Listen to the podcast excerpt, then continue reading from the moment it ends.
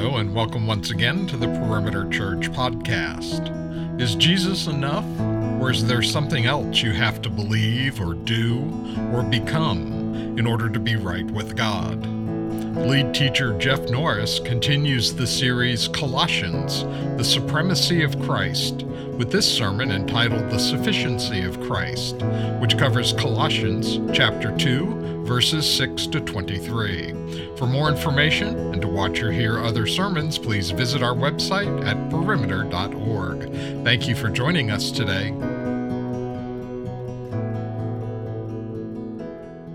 And So, our scripture reader this morning is John Flores, uh, member here at Perimeter. He is the Vice President of Strategic Growth with Promise 686. Uh, and so he'll be reading to, to us from Colossians chapter 2. Good morning, Perimeter Church. Today's scripture reading comes from Colossians 2 6 through 23. Therefore, as you receive Christ Jesus the Lord, so walk in him, rooted and built up in him and established in the faith, just as you were taught, abounding in thanksgiving. See to it that no one takes you captive by philosophy and empty deceit, according to human tradition, according to the elemental spirits of the world, and not according to Christ. For in him the whole fullness of deity dwells bodily and you have been filled in him who is the head of all rule and authority. In him also you were circumcised with a circumcision made without hands, by putting off the body of the flesh by the circumcision of Christ, having been buried with him in baptism, in which you were also raised with him through faith in the powerful working of God who raised him from the dead. And you who were dead in your trespasses and the uncircumcision of your flesh, God made alive together with him having forgiven us all our trespasses by canceling the record of debt that stood against us with its legal demands. This he set aside, nailing it to the cross. He disarmed the rulers and authorities and put them to open shame by triumphing over them in him. Therefore, let no one pass judgment on you in questions of food and drink, or with regard to a festival, or a new moon, or a Sabbath. These are a shadow of the things to come, but the substance belongs to Christ. Let no one disqualify you, insisting on asceticism and worship of angels, going on in detail about visions, puffed up without reason by his sensuous mind, and not holding fast to the head, from whom the whole body, nourished and knit together through its joints and ligaments, grows with a growth that is from God.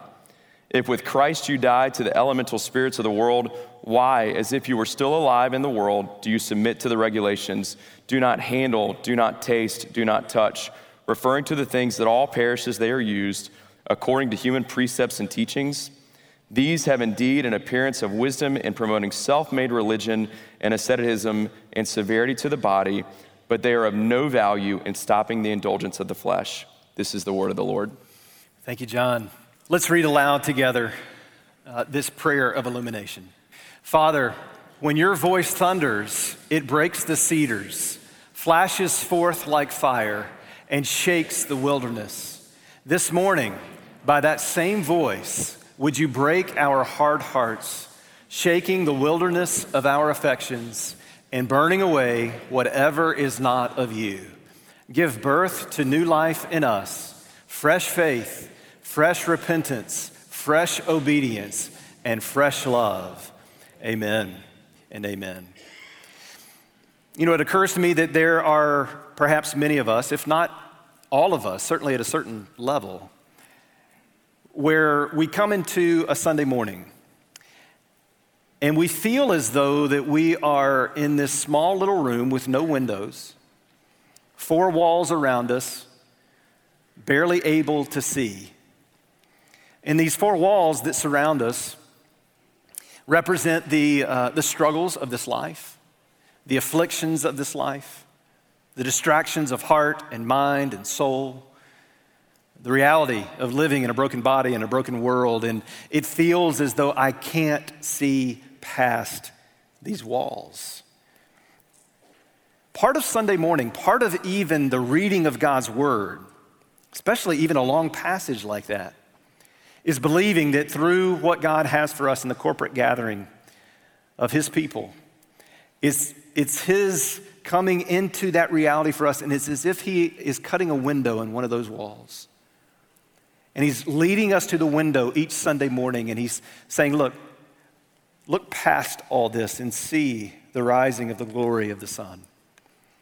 See what's coming, see what's real, see what's reality in the kingdom of God. Yes, these walls are real, and yes, these struggles are real, but there is one in whom your identity is found, who is returning.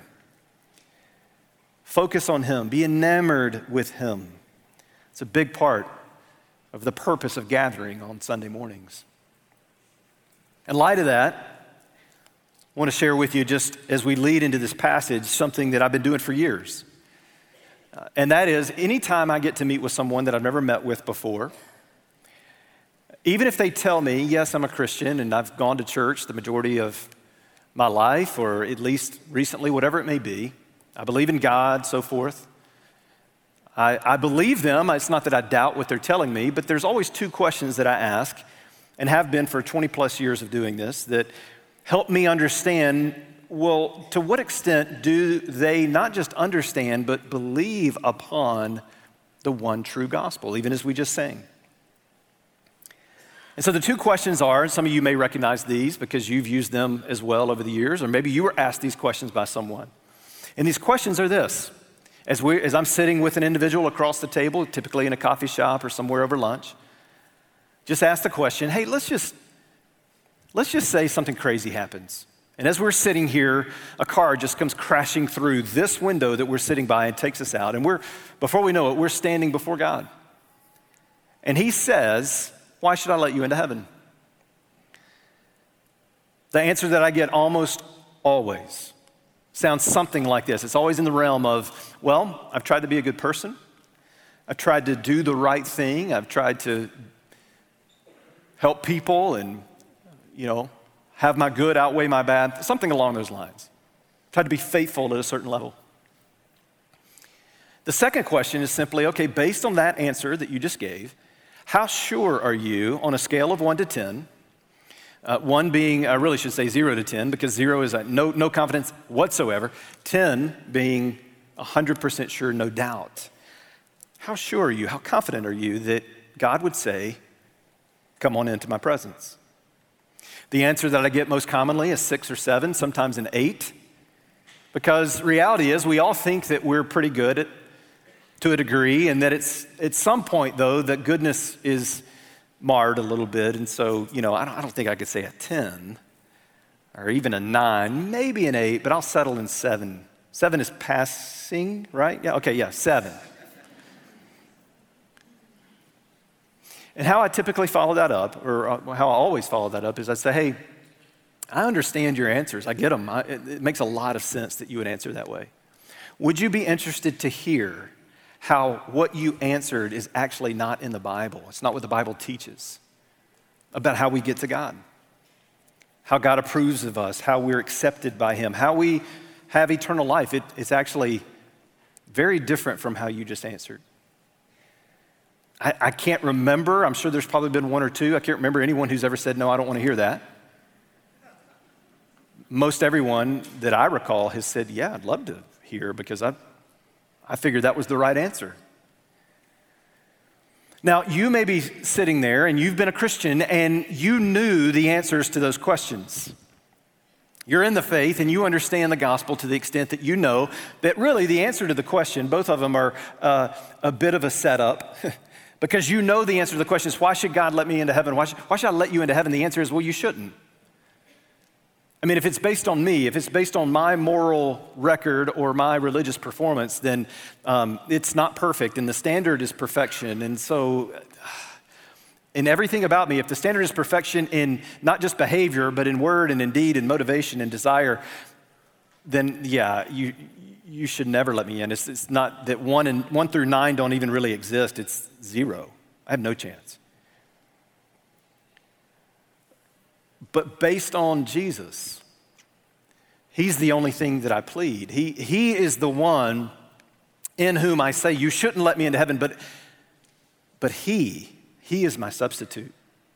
I claim nothing but Him because he is, he is my perfect record. He is in every way, and not just behavior, but in word, thought, and deed, motivation, desire. He was and is perfect. He perfectly achieves uh, the standard of the law, and in, in, so doing, he also willingly took the wrath of the law, the, the, the, the, the wrath of God that the law demands, that sin demands, he took so that I wouldn't have to take it.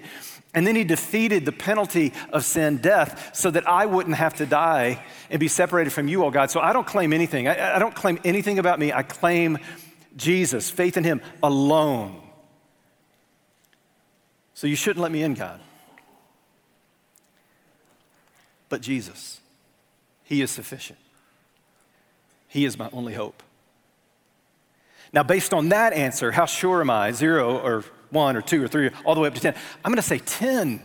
Because if it's based on me, nothing. Based on him, it's not arrogant to say because he's the one who did the work, not me. It's a 10. It's perfect. It's good. It's fully sufficient. He is fully sufficient. We, we, have this, we have this thing within us, this, this, this sin nature reality within us to where we want to actually try to improve upon a perfect work already done for us. We want to add to it. We want to add our moral performance to it. And here's the question that Paul is asking in this text, and he's asking it to Christians those who understand the gospel, those who would answer the question, uh, You shouldn't let me into heaven but only Jesus. He's my hope. He's my, so based on him, that's all I got. And God would say, then come on in. Christ covers you. The perfect Lamb of God covers you. But, if you're a Christian sitting there and you know that's the answer, here's the question Paul is asking you. He's saying, if you know that that's the way into the kingdom, you know that's the way unto salvation, Here's the question then why are you going back to the old way of life before you knew Jesus? Even as a Christian, you know that it's Christ and Christ alone, that only He is sufficient. Yet you keep running to moral performance and religious duty and all kinds of other things to, to, as if to prop it up before the Lord to say, Well, I know Jesus got me in, but I got to do all these things so that, you'll, so that you'll still like me so that you won't be mad at me, God. So that you'll bless me, so that I can be in favor with you. And the answer that God uh, quietly but assuredly keeps saying over us is you cannot have more favor with me than you already do in Jesus. If you are in Christ, then you are fully in favor in my presence. I accept you fully and completely. There's nothing more that you could do that could make me accept you, love you, put favor upon you than, than I already do. And it's all because of Jesus, not you. And so, what he's talking to these Colossian believers about is that they believe the gospel. They get it. They know that it's Jesus, Jesus, Jesus. He is sufficient. But how are they living? They're living as though that's not true. They're running to these other things to add to, even though it's not, they think it is, to add to Christ in order to get God, for practical purposes, to get God to like them more. So they're taking a little bit of pagan religion over here and a little bit of Jewish religion over here and kind of little everything in between, and they're meshing it all together. And here in these verses, in chapter 2, Paul is calling them out and saying, What are you doing? What are you doing? And he starts with a profound statement. Right there in verse 6, he says, As you received Christ Jesus as Lord, so walk in him. As you have received Christ Jesus as Lord, so walk in him. It means, yes, you've received him by faith. There's your salvation. You can't lose it. You can't be born again, again, and again, and again. You believed it. But now that you're in the faith, now that you're in Christ, how should you walk every single day? Well, he says, in the same way that you received him. Which begs the question how did we receive him? And the answer is very simple. We received Christ at the very beginning faith and repentance.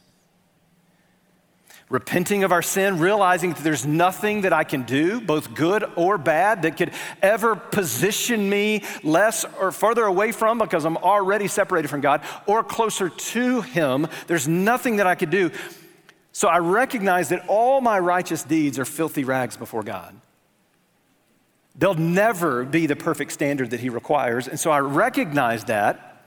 And I also recognize my sin and I confess it all. And I repent. Repent means turn from it.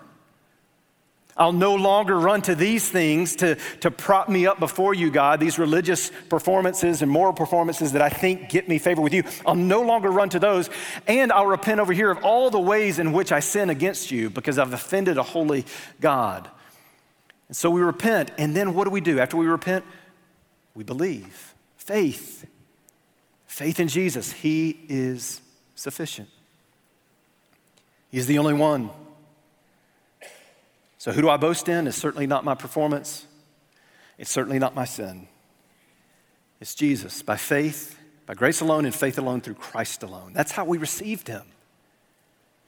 So, watch this. Isn't this interesting? So, Paul says to the Colossians, in the same way that you received him, faith and repentance, walk in him every day that way. We tend to want to walk with, well, I need to make sure I've got my life together morally, and then here's some more religious performance, and then here's some things that I need to make sure that I do in terms of sharing my faith. And if I share my faith, God's going to like me more for sure. So then uh, I'll take this step with Him, and I'll walk with Him in this way to where I'll make sure I'm praying enough. And if I'm not praying enough, He's probably mad at me. And so let's make sure I pray as much as I possibly can. And then over here, I need to make sure I read my Bible this much because if I don't read, and so these are the steps that we take, and we call it Christianity.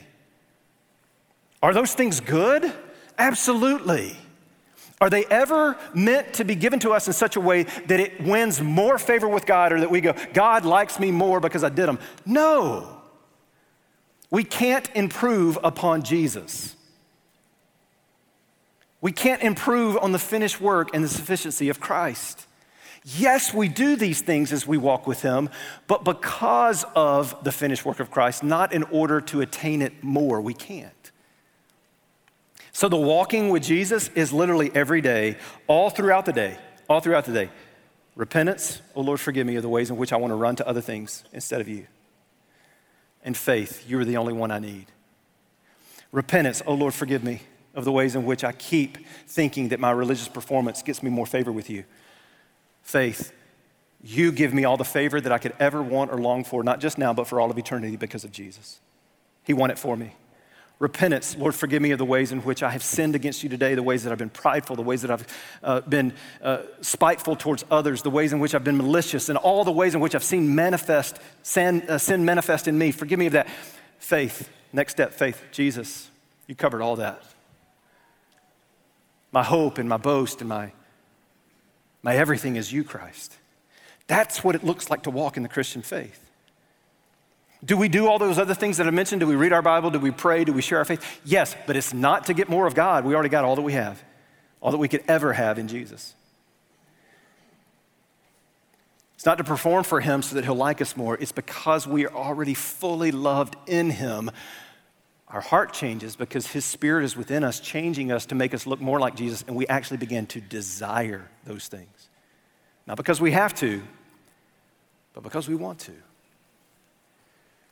Paul is trying to get these Colossian believers to just remember.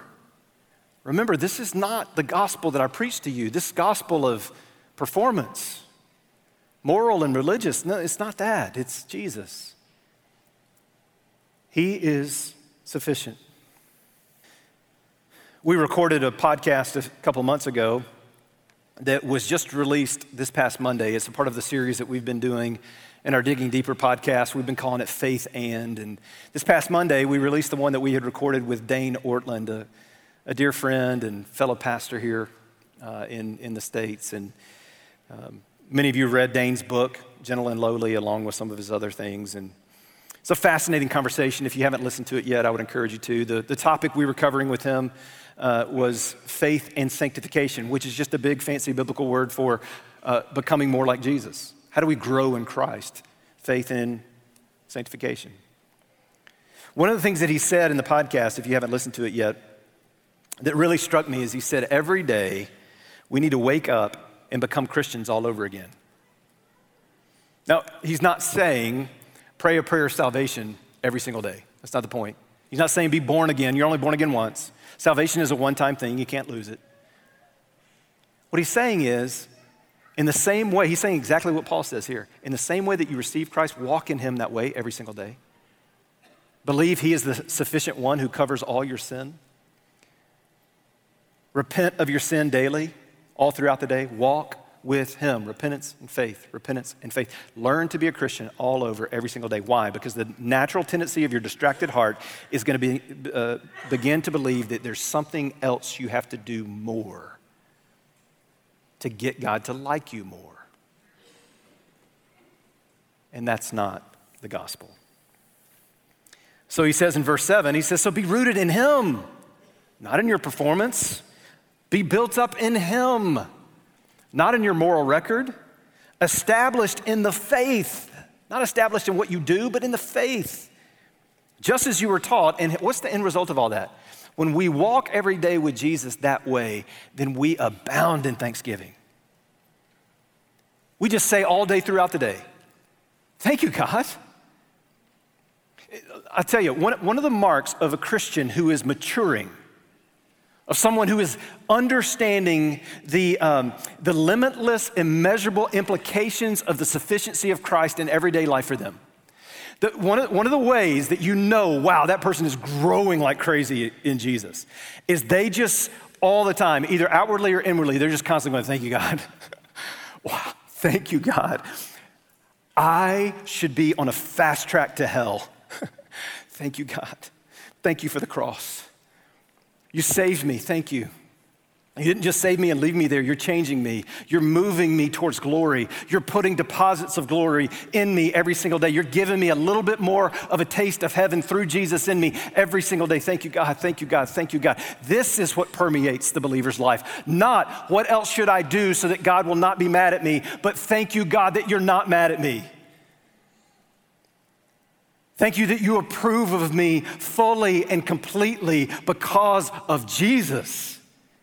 Thank you for the cross. Thank you for the resurrection. Thank you for the newness of life that can only be found in the resurrected Savior who is now mine. Thank you, thank you, thank you. That's a mark of maturity. And so, in light of that, he gives three warnings to the Colossians. He says, Remember the gospel, walk in the way that you received it, walk in it every single day, and be warned about three things. Here's the first one let no one take you captive.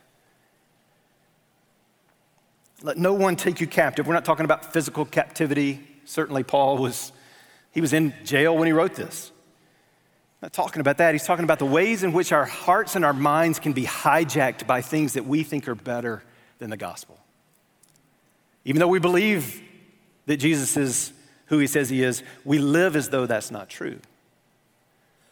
And so he gives examples. Uh, the two that I want to highlight in this text that he says is he says, don't be, uh, don't be taken captivity by first he lists philosophy. Now, that, don't think philosophy in the sense of the way in which we would study it in an academic setting here. There's probably some implications of that.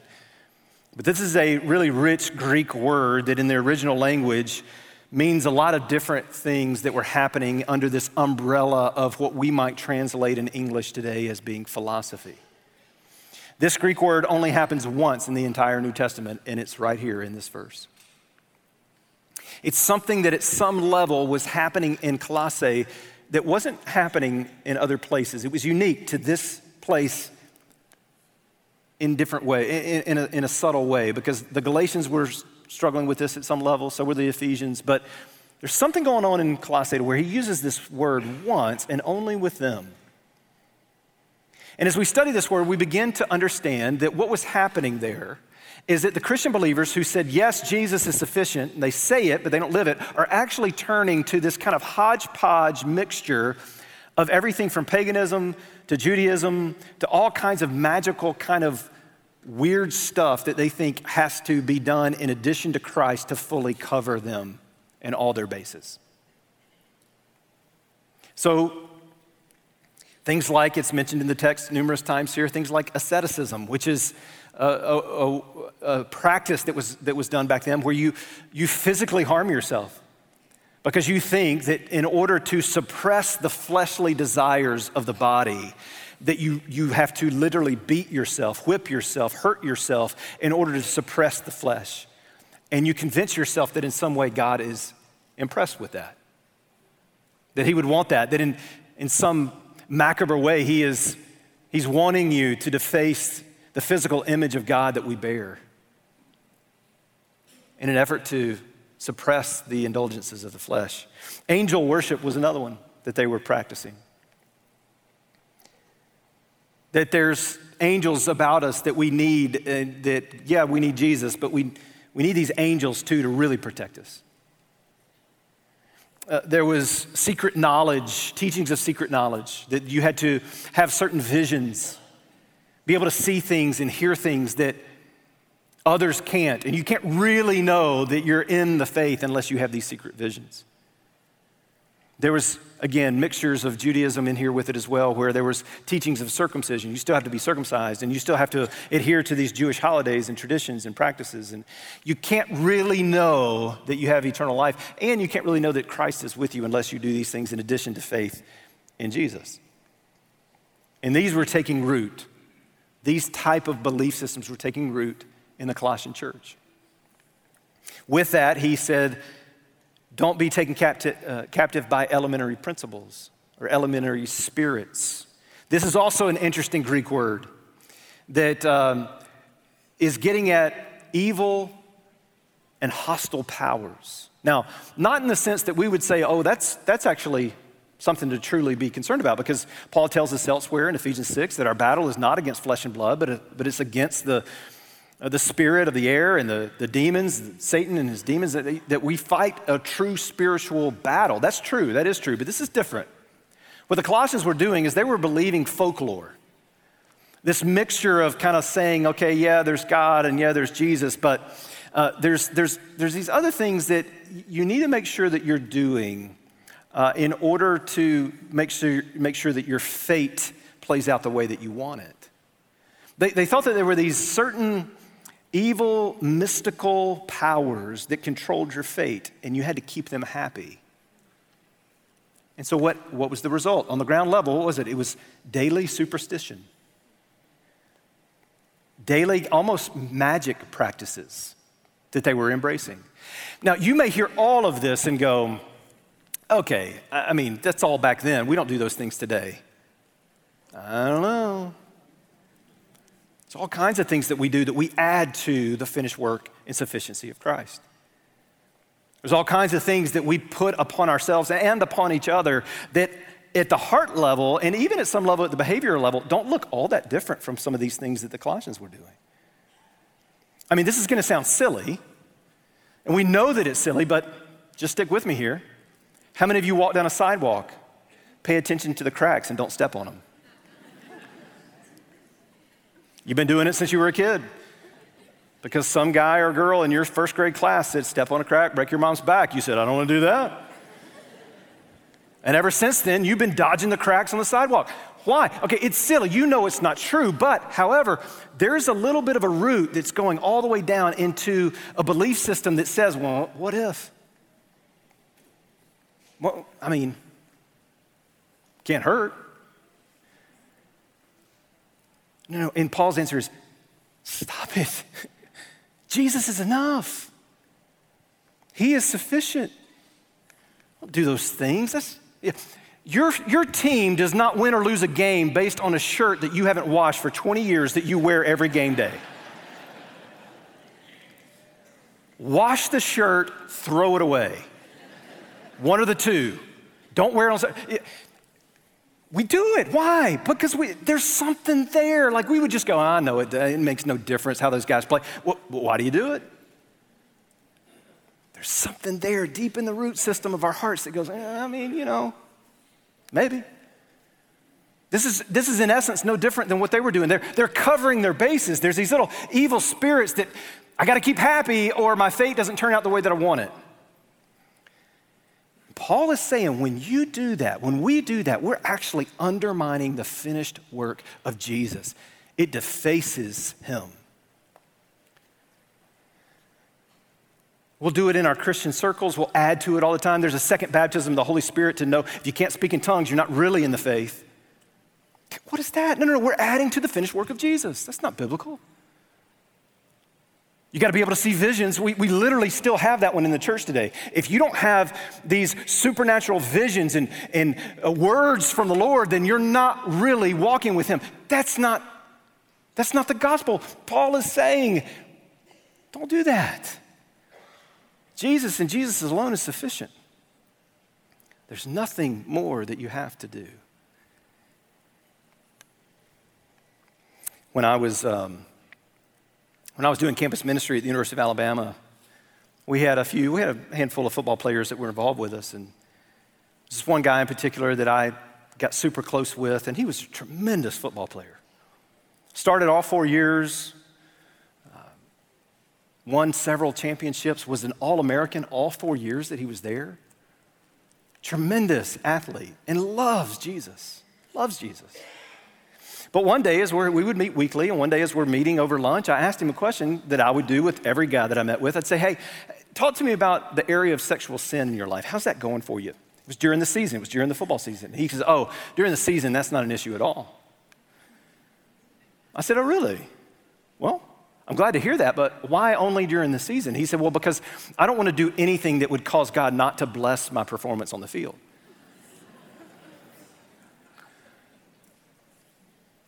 Okay. You know that's not Christianity, right? And he says, What? Said, God's not ready to pounce on you every time you do something wrong and ready to just pour out favor on you every time you do something right. Does he want obedience? Of course, but not because you think he's out to get you, but because you love him. Because you love him for what he's done. Watch, watch what happens in the text here. This is beautiful how Paul sets this up because he gets through verse 8 where he has just said, See to it that no one takes you captive by philosophy, empty deceit, according to human tradition, according to elementary, uh, elemental spirits of the world, and not according to Christ. And then he says, verse 9, For in him, Jesus, the whole fullness of deity dwells bodily. Remember, how do we fight? How do we fight against being taken captive? The first thing that Paul says is remember who Jesus is. Remember who he's. You're sitting here trying to appease evil spirits that you think are going to control your fate and they don't exist. Look at Jesus. He's God in the flesh, and He dwells in you, and His work is finished. Rest in Him. Remember who Jesus is. Then watch what He says. Very next part, He says, Verse 10, and you have been filled in him. That's another way to read that. Probably the better translation is, and you have been complete in him. So the second thing he says is not just remember who Jesus is in order to keep from being taken captive with your thoughts and desires and so forth. He says, but remember who you are in Christ. Because this Jesus, who in, in the fullness of deity dwells bodily in Christ and Christ is in you, that, what does that make you? Well, that means that you are complete, not lacking anything because of Jesus in you. You don't need to try to add to it. It's finished, it's done. God is well pleased with his son, therefore, God is well pleased with you if Christ is in you. And then he spends the next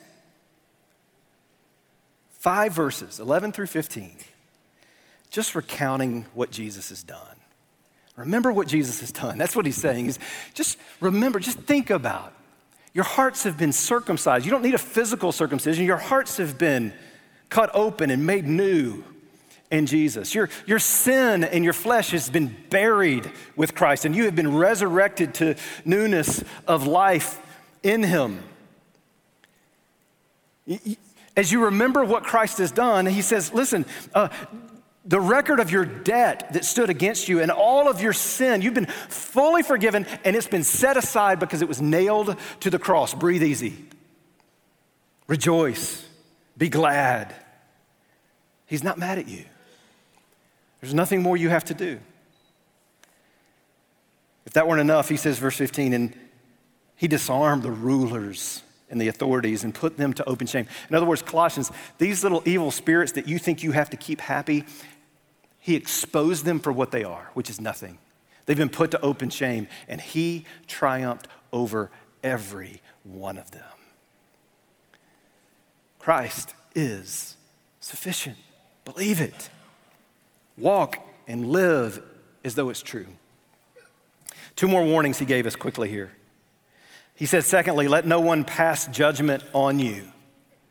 Two ways in particular that he highlights is he says, first, don't let people pass judgment on you for the freedom that we have in Christ. Because what he says that what was happening is that people were judging the Colossians for what they were eating and drinking and for not, uh, for not participating in these Jewish holidays and uh, traditions and so forth, ceremonies. He says, Look, you're free in Christ. You don't have to do those things. You can eat and drink whatever you want. Do it to the glory of God, don't abuse it.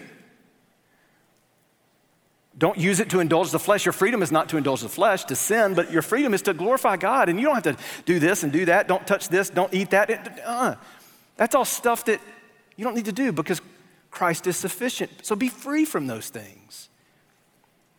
Glorify God in your body. He set us free to be uninhibitedly joyful in Him, to take the, the huge weight off of us of performance. Secondly, though, he says, let no one pass judgment on you for the substance that we have in Christ. He talks about in verse 17 how all those things that we run to instead of Jesus, that we think are winning us favor before God, all those things are, are just a shadow of Jesus. They, they, they promise that, yeah, this is going to get you something that only um, that, you, that you really want, but really in, in actuality, only Jesus can give. He he is the substance of life. You keep running to these other things to give you life, run to Him. Forsake all those other things, run to Jesus. He is the substance of life. I want to say again, this is so important to hear. As we grow deeper in Christ, our actions and our choices will increasingly reflect Him, His heart, His desires. But listen, we will pursue that. We will pursue obedience to Him not because of fear of punishment from him, and not because the fear of judgment from others. We will become, uh, we'll, we'll begin to look more and more like Jesus because he's transforming us. In us, through Christ in us, and because we love him. It's a very different motivational base. Third, the third warning he gives is this let no one disqualify you. How could you even be disqualified from the faith? Well, simply, he gives us two reasons. The first one is the, is the key, really, both are by embracing a false gospel. There's one true gospel faith alone in Christ alone, through grace alone. He's the finished one, He's the one who's finished the work, He's the sufficient one. You believe anything else gets you favor with God, then you're believing a, fa- a false gospel. He, li- he lays out again in verses 18 and 19. He says, he, he speaks again to asceticism. Don't physically harm yourself. God's not impressed with that. Don't worship angels or any other spiritual being other than Jesus God, God the Father, God the Son, the Holy Spirit.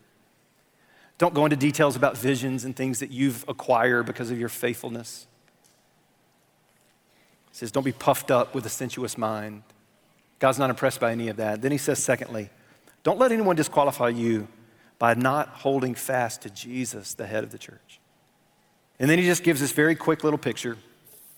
He just simply talks about how if you don't have the head, then the body dies. Like, that makes sense. We get that. He says, Who are we? We're the body. We're the body of Christ. We're the church. Who is he? He's the head of the church. If you don't have Jesus and Jesus alone, you don't have the head. He is the head. You lose the head, the body dies. As the passage finishes up, I want to just highlight verse 23 to you. He keeps talking about some more about how he says, Look, they're going to tell you you can't touch this and you can't eat that and you can't drink this and you can't. They're going to tell you all these rules and just, just don't listen to them, Colossians. And then he says this about verse 23. He says, These have indeed an appearance of wisdom in promoting self made religion and asceticism and severity to the body, but listen, but they have no value, no value in stopping the indulgence of the flesh.